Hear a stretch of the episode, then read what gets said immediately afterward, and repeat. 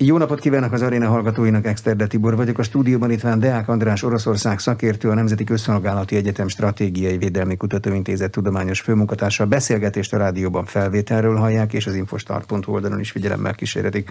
Jó napot, köszönöm, hogy elfogadta a meghívást. Jó napot, köszönöm. Csütörtökig kapott határidőt a kormány, a jegybank meg a Gazprom, hogy dolgozza ki az Oroszországgal barátságtalan országok számára a rubel elszámolás rendszerét. Hogy kell elképzelni a rubel elszámolást ahhoz képest, ami most van? Hát anélkül, hogy bizonyosat tudnék mondani, hisz nem látok a kulisszatitkokban, ilyen tippeim vannak, hogy ez miért és hogy működne a jövőben. Tehát jelen pillanat, feltétlen szüksége nincs rája erre az oroszoknak. Tehát ami most zajlik, az az, hogy a, az, az export bevételt 80%-ban kötelező leadni a jegybanknak, tehát hogy az euró meg a dollár az ott landol, és onnan, tehát a jegybank tulajdonképpen tudna rubelt piacot működtetni Oroszországon belül, ha szüksége lenne rá. Tehát valamiféle ilyen folyamatot tudna generálni, ugyanezt meg tudná csinálni. Ehhez képest, hogy az oroszok most azt akarták, hogy ezt ne Oroszországon belül történjen, hanem kívül.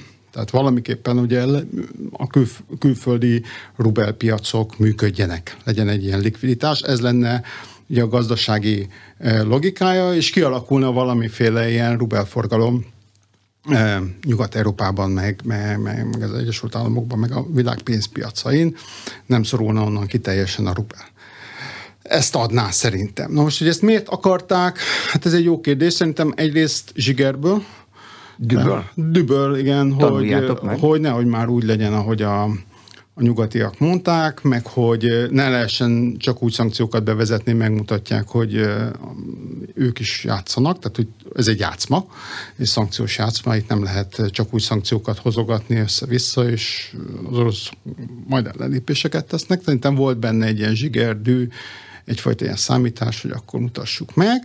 A másik pedig, hogy abban lehetnek, pontosan nem tudom milyen, de bizonyos pénzügyi logika lehet, hogy, hogy van egy, mégiscsak valami rubel likviditás van a nyugati féltekén is, ha kényszerből is, tehát rubelt kell venni, akkor valószínűleg teszem azt, azt onnan be kell szerezni, ahogy azt beszerezd, akkor el kell adni valamit Oroszországba, tehát mennie kell az exportnak, tehát ez valami tárgyalási alap lehet adott esetben különböző cégeknek, különböző. De a világban van uh, rubel piac? Tehát szoktak a hát- világban Oroszországon kívül rubellel kereskedni mások is, ahova be lehet hát korábban lehetett rubelt venni, nem csak a sarki váltónál is, de a szükséges mennyiségekben a bankközi piacon. Na most ugye ezt tulajdonképpen azért a szankciós rezsim, ezt, ha nem, nem mondanám azt, hogy teljesen megszüntette, mert ez nem lenne igaz, de hát ezt a piacot főleg uh, Nyugat-Európában és az Egyesült Államokban leszűkítette. Tehát, hogy mivel ugye dollár tranzakciók a bankrendszer jelentős hányadában nem működnek, eurotranzakciók csak nagyon korlátozottan. Tulajdonképpen a külkereskedelem az, ami eh, most Oroszország és Nyugat között működik, az többé-kevésbé zavartalanul, de a pénzpiacok kevésbé, eh, ezért ez sokkal nehezebb megcsinálni.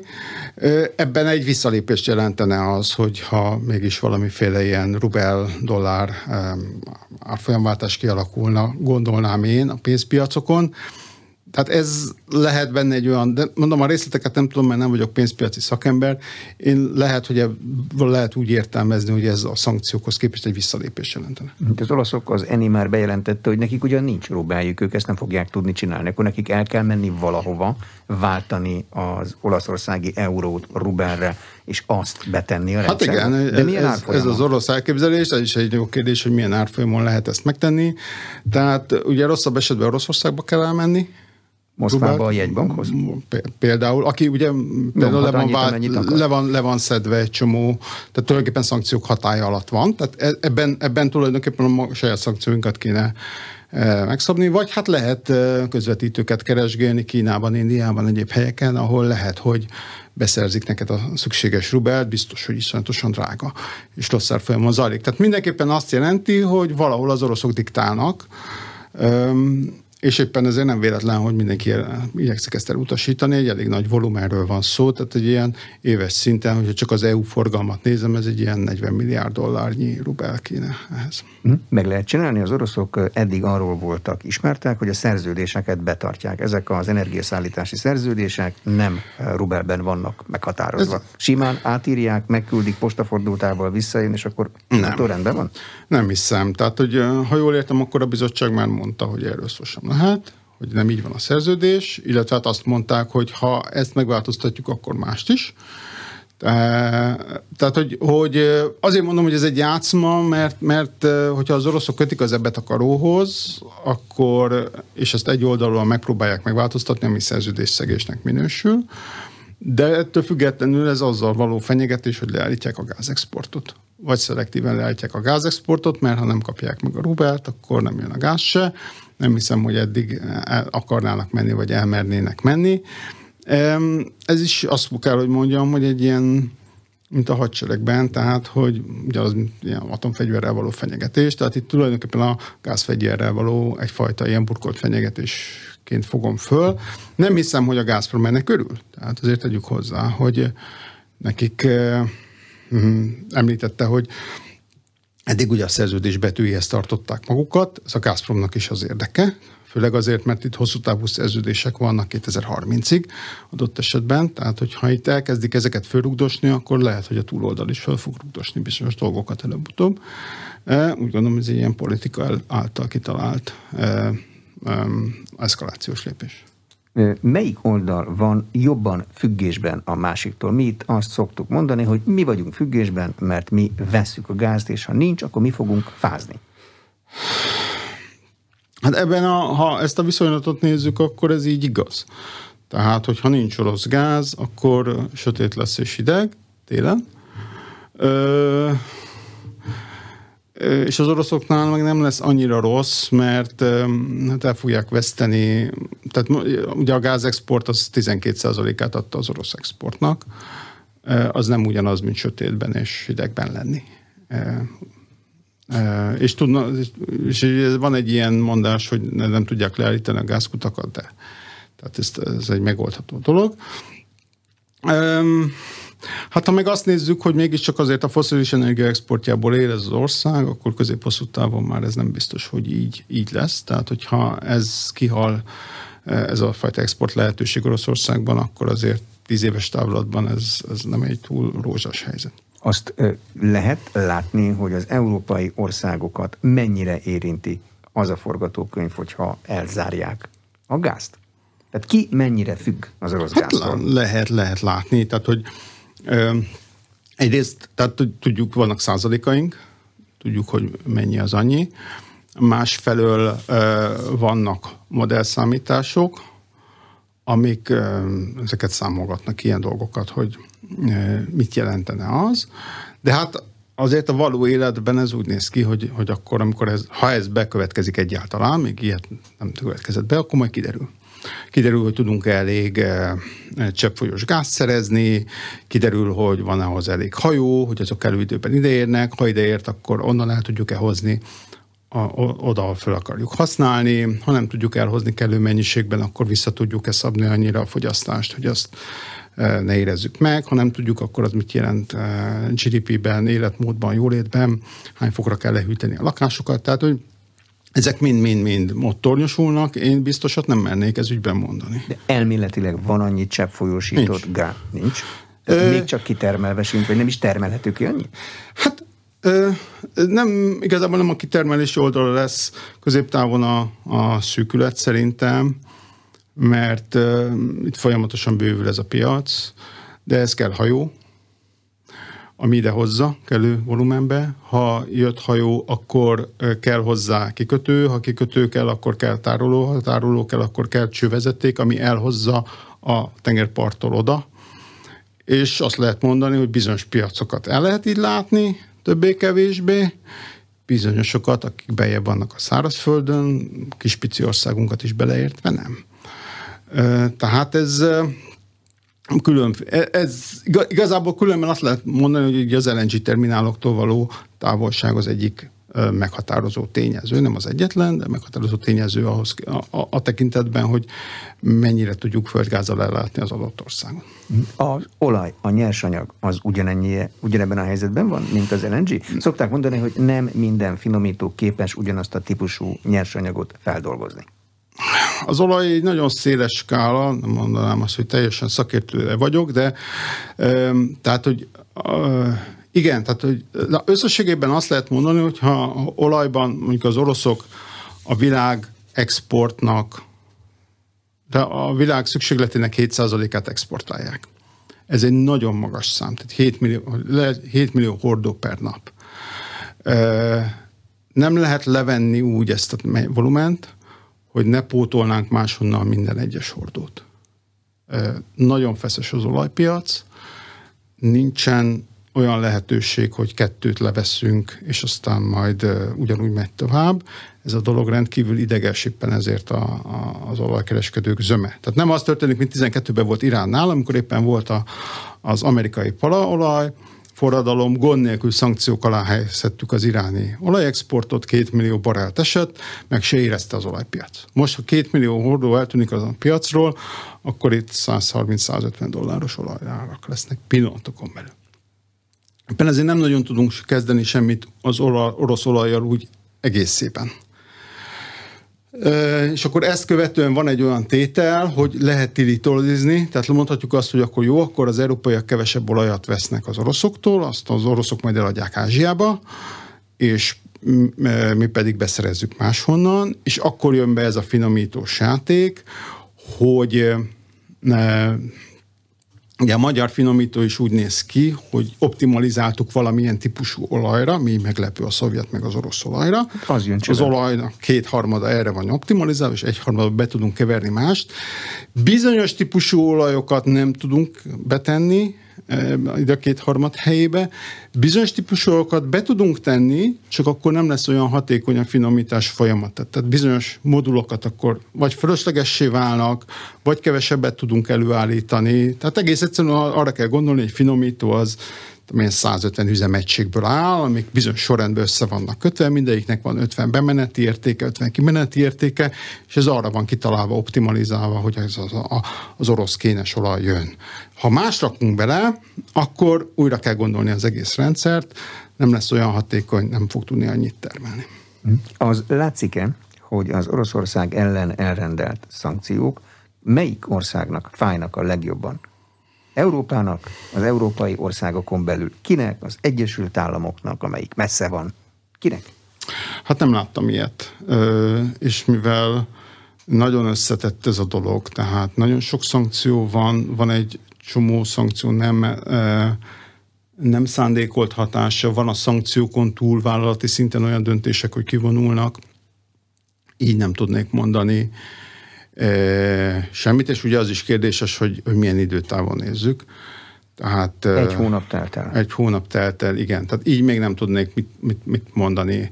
Százalékokat tudok mondani, arra vonatkozólag, hogy a külkereskedelemben mekkora százalék, tehát az exportban milyen százalékok futnak, és a tekintetben mondjuk a épp vicces különben, de pont a baltiak, azok kiemeltek, finnek, lengyelek, lengyeleknél nagy a, az orosz export. Orosz, sőt, orosz-ukrán exportról beszélünk, mert az ukránok is összeomlottak. Bizonyos cégek esetében ki lehet mutatni, hogy nagy lesz a vesztesség, tehát ugye a Renault, ha leállt, a Renault Oroszországra tett, a Raiffeisen orosz-ukrán piacra tett. Tehát nekik nagyon tud fájni ez a dolog, de hogy ez így nemzeti szinten hogy van, én ezt még ilyet nem láttam. Arra van már most valamilyen adat, hogy a nagy fájdalmat elszenvedő országok itt Európában kívánnak-e valamilyen kompenzációt kapni mondjuk az Egyesült Államoktól, aki feltételezés szerint nem szenved el ekkora szankciót? Hát, ha akarnak is, nem. Az Egyesült Államok nem arról híres, hogy, hogy kompenzálja ezeket a dolgokat. Tehát ahol kompenzációt lehet kérni, hogy ez a bizottság, meg az Európai Unió szerintem az egy klub. Még nem hallottam ilyen igényt. Tehát nem, nem tudom, hogy lesz-e ilyen igény. Rövid távon, tehát a hatásoknak egy nagyon nagy része szerintem azért onnan jön, azért nehéz ezt megmondani, mert nem, a, nem egy ilyen dübörgő konjunktúrát élünk meg. 14-ben, amikor szankciókat hoztunk, akkor az egyik leghosszabb konjunktúrális időszakunk volt, a 2008-as válság után a recovery, aztán meg 19-ig minden ment nagyon jól, és ezért elvesztettük az exportpiacunk másfél százalékát, Magyarország is, de évente 6-7 százalékkal nőtt az export. Hát ki, ki, tehát, hogy persze keseregtünk politikai szinten egy csomót, hogy az orosz piac így úgy amúgy, de hát pillanatok alatt behoztuk. Most nem ez van, tehát most nem, most egy nagyon döcög a szekér, a világgazdaság szekere, e, alig jöttünk ki ugye ebből a Covid válságból, véget ért a kvantitatív easing, magas infláció, összességében egy ilyen helyzetben egy sokkal nagyobb válság következett be, geopolitikai válság, Szerintem nagyon nehéz lesz szétszálazni, hogy mi tartozik ide, mi tartozik oda, ezért rosszabb az összkép is. Mhm. Látszik-e már, hogy az elmúlt egy hónapban az orosz gazdasági kapcsolatok milyen irányba tolódtak el? Szokták emlegetni a BRICS országokat, amelynek szövetségi része Oroszország is. Ez, ez kezdett el magasabb fokon működni? Hát bizonyos szegmensekben ezt látjuk, tehát hogy a szűkebb területemről mondjak valamit, például a cseppfolyósított gáz exportja, ami Európába jött, a Novatek révén jelentős hányadban, egy ilyen tavaly évben 17 milliárd köbméter, azt áttették Ázsiába. Nyilván azért, mert mondjuk nem vették meg az európai vevők, nem akartak orosz gázt venni. Ezt minden további nélkül ugye el lehet adni a távol-keleten. Már csak azért is különben, ez egy ilyen tilitolé, tehát hogy mi az ázsiaiak elől vesszük el Amerikából a földgázt, akkor az hiányzik ott, ezért az oroszok oda belépnek. Olajból is nagyjából így, így, így fog kinézni ez a dolog. Ugye a közvetlen szankciók esetében teljesen egyértelmű hatás, tehát ugye azokat, akiket kitiltottak, vagy az amerikaiak a dollárrendszerből, vagy a SWIFT-ből, ők pusztán a, a tehetetlenség erejéből ugye csak a kínai piacon keresztül, nem csak a kínai piacon, de a kínai piacon keresztül tudnak érvényesülni igazán. Tehát például ma egy orosz vállalat, hogyha deviza tevékenységet akar e, valamiképpen deviza kockázatait, árfolyam kockázatait akarja kezelni, nem feltétlenül fér hozzá euróhoz, meg dollárhoz, de a yuanhoz hozzáfér, ezért például a Nestor Bank azt mondta, hogy akkor nyissatok yuan számlákat, mert ott likvid, hozzáfértek, és cégek elkezdtek yuan számlákat nyitni, már csak azért is, mert az import-export tevékenységnek egy jelentős része Kínával zajlik. Tehát ezek korábban is megvoltak ezek az alapok, hát most egy nagyot léptünk ebbe az irányba. Egy hónap kevés, hogy most itt számszerűsítsem, hogy akkor hogy fog kinézni. Majd a 2022 végi adatok, tehát 23 februárjába térjünk erre vissza, amikor látom a teljes évet, de hát legalább a fél évet látni kéne az, hogy, hogy lássunk valamit. De egyértelmű, tehát hogy logikailag levezetve, meg ugye az, a, az ilyen apró hírekből összeszedve egyértelmű, hogy nagyobb lesz a ráutaltság, főleg Kínára, de így az, az egyéb alternatív piacokra is. Az látszik-e ennyi idő alatt, hogy mi az, amiben Oroszország képes önellátó lenni, mi az, amiben meg nem képes önellátó lenni? Hát nem látszik, mert még a hatások legjavát nem látjuk. Tehát, hogy mondjak egy mai hírt, a távközlési szolgáltatók jelezték, hogy július-augusztusig van eszközállományuk, hogy biztosítsák a mobil szolgáltatás mostani színvonalát. Utána problémák lesznek a mobil hívásokkal. Tehát tornyok, ez egy továbbítás, ilyesmi? Nem tudom, hogy ez pontosan mit, ők ugye eszközállományt mondtak, és pénzt, főleg pénzt kértek, adókönnyítéseket, vám engedményeket, tehát lehet, hogy be tudják hozni ezt a technológiát máshonnan is, de ők nagyon határozottan így többen egyszerre azt mondták, hogy ez így, így hogy eddig behozták ilyen áron nyugatról, most nem tudják ilyen áron behozni, és talán egyáltalán nem tudják behozni nyugatról, tehát itt valamit váltani kell. Na most, hogy ezt hogy fogják megoldani, én nem vagyok egy informatikai szakember, nem tudom pontosan mi a probléma és hogy lehet megoldani, de ilyen van. Tehát, hogy Windows nem lehet frissíteni. Akkor most, hogy ezt hogy fogják tudni megoldani, még a lefutó szerződések működnek, de újakat már nem lehet kötni. Nem tudom, hány millió számítógép futat Oroszországban Windowson, nem, nem, nem, tudom megmondani. Tehát, hogy én ezt a technológiai embargóban látok olyan kockázatokat, ami éveken keresztül fog hatni, és nem fogjuk tudni fölmérni. Nem tudom most megmondani egy előre, hogy ezt miképpen és hogyan kezelik. Majd. Úgy kell elképzelni a technológiai embargót, mint annak idején a vasfüggönyt, a kokom úgy. lista, és akkor az ember majd lopkodja a technológiát, Rosszabb. és megpróbálja? Rosszabb, mert a kokom az folyamatosan ott volt az 50-es évek kezd. Tehát a szovjet gazdaság abban élt, hogy ők tudták, hogy nyugati technológiához nem fognak tömegesen hozzáférni, a KGB néha beszerezte, néha lemásolták, ilyen-olyan lehetőségek voltak, de de egy önellátási paradigma volt, és tudták, hogy nekik úgy kell megoldaniuk a technológiai rendszereket, hogy anélkül fusson. Most 30 évig e tekintetben, és ugye volt egy lemaradás, amit be kellett hozni, fölhúztak egy olyan hm, informatikai rendszert, amiben ez nem volt szempont. Vagy legalábbis lehet, hogy szempont volt, de csak egy bizonyos szegmensben, mondjuk közművek, a légirányítás, a normál mobiltelefonok szempontjából ez nem volt szempont, hogy nemzetbiztonsági, hogy egyszer csak ezt majd elvágják, és most egy csomó területen elvágták. Az IBM, a Windows, iPhone, tudom senki csodák, plusz ugye a szolgáltatásokat is. Tehát ez érinteni fogja az olaj, meg a gáztermelést is, csak nem tudjuk hogyan, mikor, milyen ütemben, mennyire. De érdeke lehet az embargót elrendelő országoknak, hogy ezek a rendszerek összeomoljanak? Valahol egy gázellátás, egy olajinfrastruktúra összeomlik, az... Hát nem tudom, hogy igen, tehát megint olyan terület, nem tudom, hogy, hogy ez hogy fog lefutni. Tehát ugye ezt Irán is átélte annó, meg nem, hirtelen, hirtelen addig amerikai volt az olajipar, és aztán ez véget ért.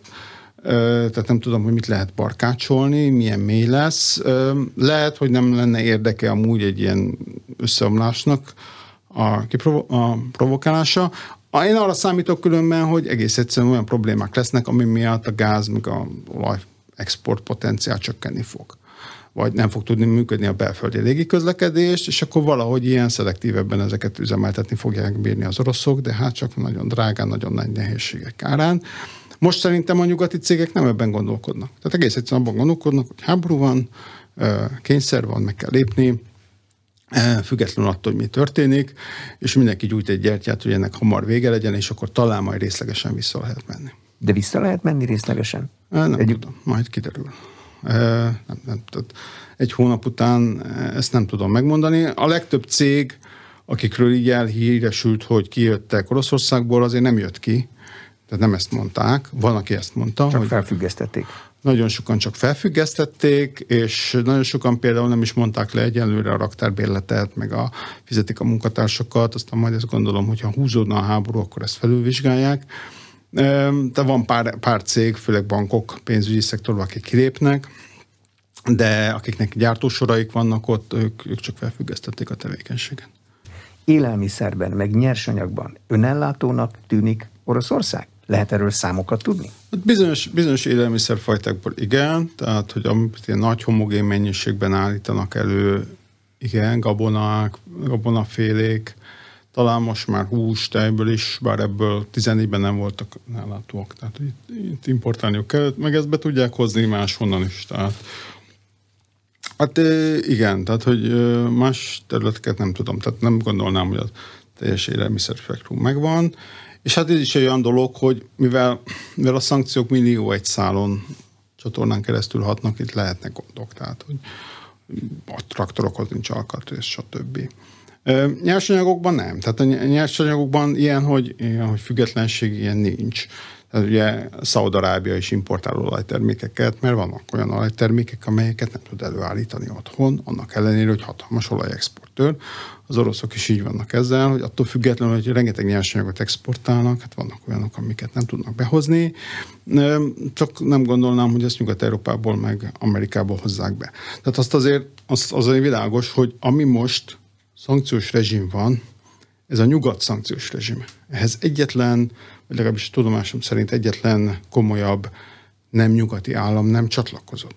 Tehát akik ezt alkalmazták, ezek európai államok, Kanada, Egyesült Államok, Japán, Dél-Korea, Ausztrália. Vége. Tehát a közel-keletről, Ázsiából, Latin-Amerikából én nem nagyon látom azt, hogy csatlakoztak volna ehhez, és ez mondjuk egy bizonyos szempontból ez egy jelzés szerintem azért a hogy mutatja, hogy a nyugat, nyugatiaknak meddig ér a takaró, tehát nem tudták ezt ilyen, eh, hogy is mondjam, NSBT-1-es mínusz az oroszok szankciókká alakítani, és hát ezek a lehetőségek megvannak, és ugye az oroszoknak szintén ugye nem tudtuk elvágni a, az export potenciáját méretükből fakadóan, tehát Oroszország továbbra is naponta másfél-két milliárd dollárt kap exportból, van pénze arra, hogy megvegye ezeket a nyersanyagokat a piacon. Az ország mérete miatt? Vagy a gazdasági kapcsolataik mérete miatt nem tudtuk elvágni? Az ország, mér, az ország mérete miatt, illetve azok tehát az ország mérete miatt is, tehát ugye azért Oroszország vásárlóerő paritáson a világ 7.-8. legnagyobb gazdasága, négyszer akkora, mint a legutóbb szankcionált Irán. Irán ellen 12-ben össze tudtunk rakni SBT-vel szankciókat, ami globálisak voltak. Ezek most nem azok Oroszország ellen. Tehát e, világgazdaságnak vásárló paritáson több mint 3 a ez az egyik oldal, a másik oldal pedig, hogy alapvetően nyersanyag exportőr. Nem csak szénhidrogén, hanem egy csomó minden más, és ezekben, hát azt mondom, hogy ilyen számok mellett, és ilyen kiélezett piaci viszonyok mellett gyors leválasztásokat nem nagyon lehet elérni. Pár helyen tudunk, tehát mondhatjuk azt, hogy akkor acélt nem veszünk Oroszországból, ezért az acélgyárak lehet, hogy válságba kerülnek, lehet, hogy a gázlet vissza tudjuk fogni valamennyire 3-4-5 év alatt. Ez lehet, hogy rossz lesz a Gazpromnak, de de olajból, meg a többi bányászati termékből nagyon nehéz itt valamit felmutatni. De a nyersanyagokat azt elméletileg nélkülözheti az embargót, meg szankciót elrendelő nyugat? Azt, amit Oroszországban lehet kitermelni? Ó, a föld legnagyobb országa, fantasztikus olyan nyersanyag kincsei vannak állítólag, amit persze ki is kell hozni a föld alól, amit senki más nem tud megcsinálni, ahol még lehet termelni, ott állandóan lőnek. Tehát hogy, a probléma ott van, hogy hogyha ilyen mondjuk ilyen 5-10 százaléka a világkereskedelemnek az adott nyersanyagból Oroszországra jut, Oroszországra, Belarusra vegyük így, akkor hogyha ott valamit leszabunk, akkor annak fölmegy a világpiaci ára. Ugye az olaj az ekvatás példa, a világ eh, kereslet 7%-át exportálják az oroszok, úgy különféle formákban. Amikor az amerikai külügyminiszter bejelentette, hogy ők olajembargókra készülnek, és hogy megpróbálják Oroszország olajembargó, bolykott, bocsánat, bolykott alá venni, akkor 100-ról 130 dollárra ment fel az olajára hatalmas, köszönték szépen Moszkvában, hatalmas háborús hozzájárulás volt. Két nap múlva az amerikaiak visszakoztak, és azt mondták, hogy jaj, hát csak arról van szó, hogy ők nem vesznek. Tehát, hogyha ilyen volumeneket megpróbálunk hirtelen egy csapással levágni, akkor egész egyszerűen az árhatás miatt ugyanott lesz az orosz bevétel. Amit, amit most szándékoz, szándékunkban áll tenni, az lényegében az, hogy olajból is amennyire lehet, gázból is amennyire lehet, kiváltsuk az orosz olajat, de ez nem egy szankciós lépés, mert ettől az oroszok nem lesznek, nem lesz kisebb a bevételük, nem is egy, hogy is mondjam, dekarbonizációs lépés, ez egy ellátásbiztonsági dolog, arra vonatkozólag, hogy későbbiekben majd komolyabban tudjuk őket szankcionálni, illetve a mi ellátásunk biztonságosabb legyen, hogyha lesz egy következő konfliktus Oroszországgal. Semmi más. Mennyi idő kell hozzá? Mm, attól függ, hogy mi a cél. Hát, tehát eleve is ez volt a cél. Azért ez, tehát ami a szénhidrogéneket illeti, maga a dekarbonizáció folyamata ugye azt üzente, hogy itt 40-45-50-re vége lesz ennek a történetnek. 30 év. De mondjuk 20, bő 20 év után nem lesz orosz országból semmilyen szénhidrogén import nem fog jönni, vagy csak nagyon kevés.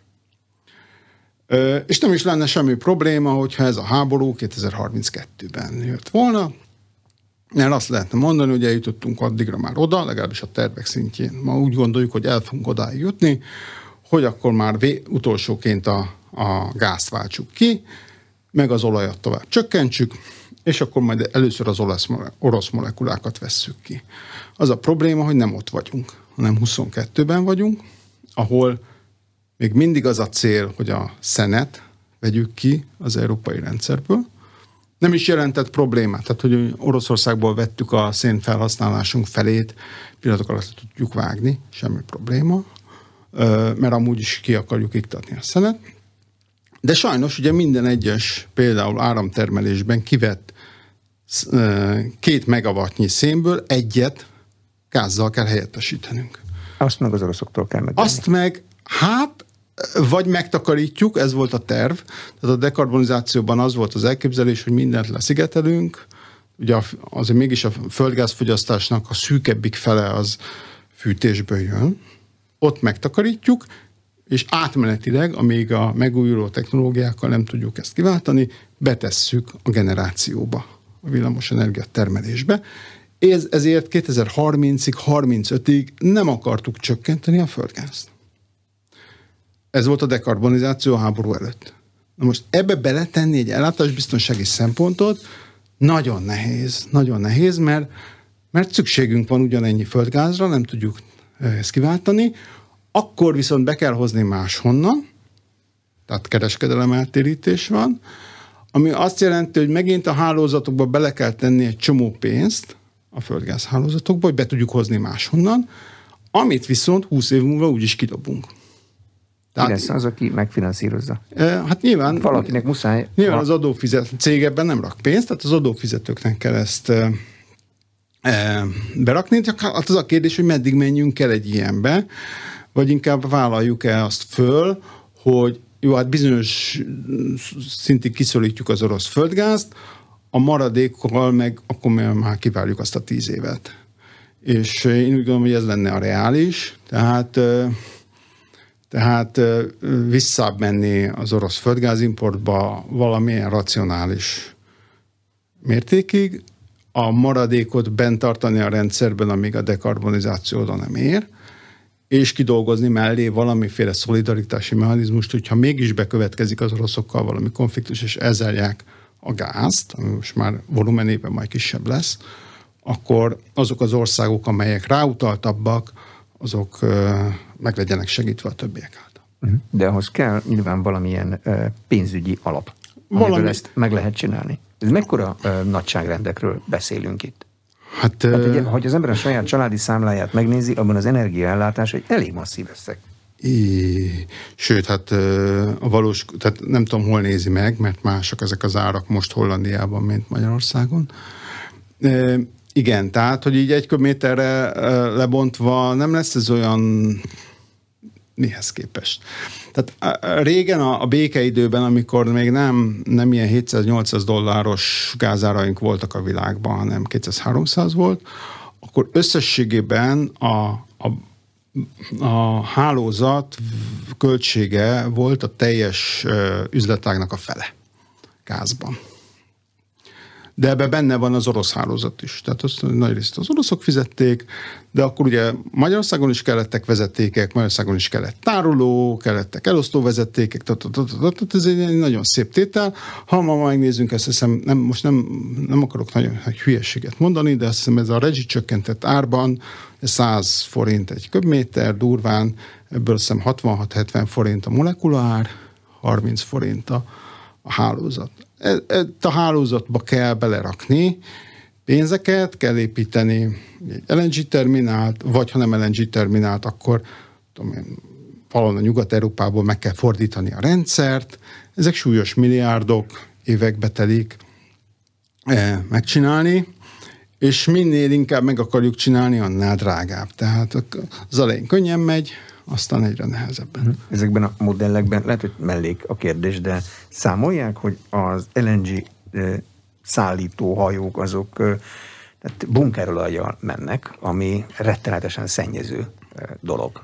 És hát itt ilyen Green Deal van az egész földön, uh-huh. meg mhm. kell állítani a felmelegedést. Hát Vagy az, ez nem tétel? Az LNG szállító hajók ma már LNG-vel mennek. LNG-vel mennek? LNG-vel nem is mennek. Ezt átállították, mert nem, nem sok értelme van Egyrészt, egyrészt az Európai Unió területén azt hiszem, hogy van egy, most nem, nem, nem mernék erre mérget venni, mert nem szorosan a területem, de azt hiszem, hogy 2010-valahányban volt egy döntés, hogy, a, hogy át kell állítani fűtőolajról, a nagyon szennyező fűtőolajról ezeket a rendszereket másra, és ez értelemszerűen cseppfolyósított földgáz. Most ezt nem mindenhol léptették életben, mert azért egy ilyen technológiai váltás nem megy az egyik percről a másikra, de speciál pont az LNG szállító hajók, amelyeknek a flottája dinamikusan nő, ott van az LNG a hajón. Miért kéne mást is? Miért használnának Jó, más? Tehát, hogy ez is szennyez különben, mert földgázzal megy, de hát mm, nagyságrendileg kevesebb.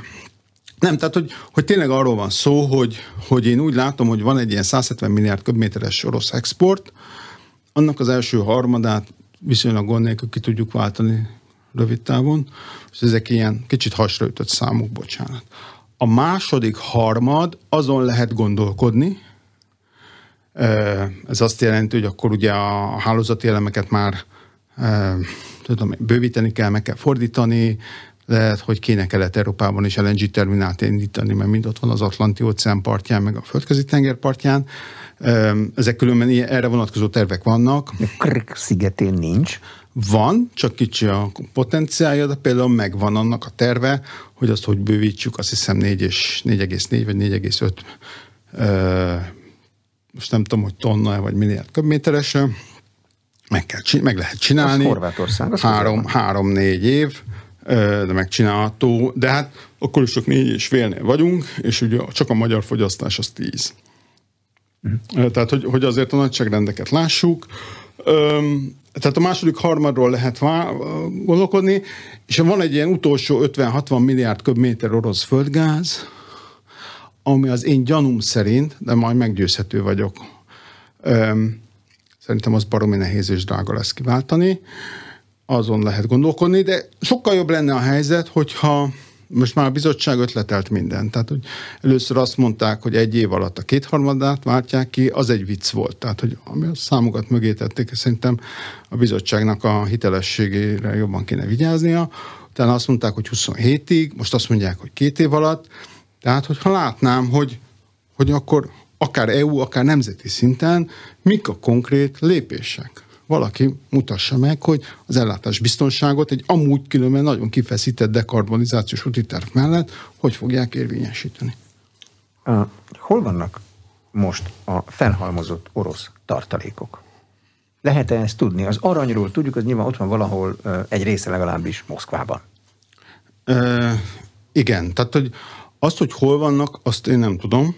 A struktúráját tudjuk, illetve hát azt sem biztos, hogy tudjuk, ugye arra vonatkozóan van egy orosz jegybanki közlés, hogy milyen devizában van nominálva, és nagyjából miben van. És ebben volt ugye ez az egyharmada. Az orosz jegybank azt mondta, hogy ez egy monetáris arany, tehát én meglepődve olvastam, hogy állítólag ez fizikai arany. Vagyis ott van, tömbökben. Hát az orosz jegybank nem ezt mondta, illetve hát a monetáris arany az az lehet, szerintem azt ők úgy értették, hogy a monetáris és fizikai arany, állítólag ez inkább fizikai, ami ilyen, engem meglep különben, hogy ilyen van, de úgy látszik még van a világban. Az állítólag ott van Moszkvában. A többi az, az euróban, angol fontban, amerikai dollárban és yuanban. Egy elég jelentős yuan ban meglévő különböző eszközök, főleg különben államkötvények, a dollárt folyamatosan építették lefelé, tehát hogy úgy tudom, például egy banki tartaléknak csak 16%-a volt dollárban nominálva, a jönt megépítették fölfelé az elmúlt években. Nem tudom, hogy ebből mennyi hozzáférhető, ugye itt volt egy nyugati közlés, hogy ennek néha azt mondják, hogy a felét, néha azt mondják, hogy a kétharmadát sikerült megfogni, most szokták mondani, hogy a többit sem többihez sem férnek hozzá, mert nem kellően likvid. Én ezt azért gondolom egy kicsit lényegtelennek. Azon kívül, hogy az oroszok sőrét rendkívül csípi ez a dolog, hogy az ő tartalékaikat elvették, mert ez az említett másfél-két milliárd dollárnyi napi szintű exportbevétel, ezáltal nem lesz nekik eurodollár hiányuk. Simán elég a napi üzemeltetéshez, Ö, és a háborúhoz is. Hát ugye, amit mit, mit, tehát importjuk ha ezek az árfolyamok maradnak, plusz ugye ezek, az, ezek a bolykotok, embargók fenn, fennmaradnak, akkor nem lesz sok, nem fognak tudni sokat importálni, tehát a külker mérleg rendben van. A kérdés az, hogy a nagyvállalat, hozzá kell tenni, hogy állam adósságuk nem nagyon van, az nagy kérdés, hogy a nagyvállalati hitelállományt refinanszírozás nélkül vissza tudják-e fizetni ebből a napi forgalomból. Ezt 14-ben meg tudták csinálni. Akkor is ugye egy hatalmas ö, sok volt, és akkor is ö, volt egy év, amikor nem fértek olyan könnyen hozzá a hitelpiacokhoz, mert nem nagyon adtak nekik kölcsön. Ö, igaz, hogy akkor mondjuk a tartalékukat sem érintette ez a dolog. Ezt meg tudták csinálni. Szerintem én most úgy látom, hogy az első hetek pánikja után bizonyos mértékig megnyugodtak ebben a vonatkozásban. Ugye legutóbb kifizették a saját, az, az egyik államkötvényük után dollárban a, a törlesztőt. Pedig sokáig fenyegetőztek, hogy ez rubelben lesz. Én úgy gondolom, hogy lehet, hogy ezt meg fogják tudni csinálni, és újra fogják tudni építeni a tartalékaikat. Tehát, hogy euró-dollár hiányuk, én úgy nézem, hogy nem lesz. Az orosz emberek mindennapi életét, a szankciók, az embargók, ezek már érintik hozzánk, ugye azok a képek jutnak el, hogy bezár a Meki, de mindjárt ki is nyit, és ugyanúgy csak már nem McDonald's, hanem Ványa bácsi étkezdéje, vagy mi? Hát mondjuk az egyik kérdés, hogy ki, kinek az életét, mert sokféle orosz ember van. Jó, hát Moszkvát a, meg Leningrádot szoktuk orosz emberről biztos. érteni. Azt, azt kell mondjam, ott is ugye több társadalmi réteg van, de hát a, a, ahol mi élünk ilyen középosztályban, ezeket igen, ezeket kiméletlenül érinti. Hát most nem csak az árfolyamról van szó, mert ezt már tapasztalták párszor. 2008-ban, 98-ban, 14-ben. Nem férnek hozzá a nem tudnak külföldre utazni, mert nincs légiforgalom, vagy csak nagyon mérsékelt. Ö, ö, teszem azt, ugye nem tudják használni a telefonjukat, már akinek nyugati telefonja van, számítógépeket nem fognak tudni használni, nem tudnak külföldről vásárolni, a Mastercard és a Visa letiltotta, innentől kezdve Hát én is szoktam külföldről vásárolni néha-néha ezt, azt, azt. Jó, de anélkül azért ki lehet írni az életet, lehet hogy az ember nem vásárol az Amazonról. Ez így van, ki lehet. Tehát nem, nem halottak hevernek Moszkva utcáin, de hát az volt a kérdés, hogy érzékelik-e? Hát nem lehet nem érzékelni ezeket a dolgokat. A kérdés az, hogy hát sok kérdés van, hogy ugye ez mekkora része a társadalomnak, Mennyire fogadják ezt el? Azért, azért akiket én oroszokkal így beszélgettem, ott van egy ilyen nagy adag fatalizmus. Tehát, hogy hát most ez van, majd túléljük valahogy. Mennyire látják ezt igazságosnak?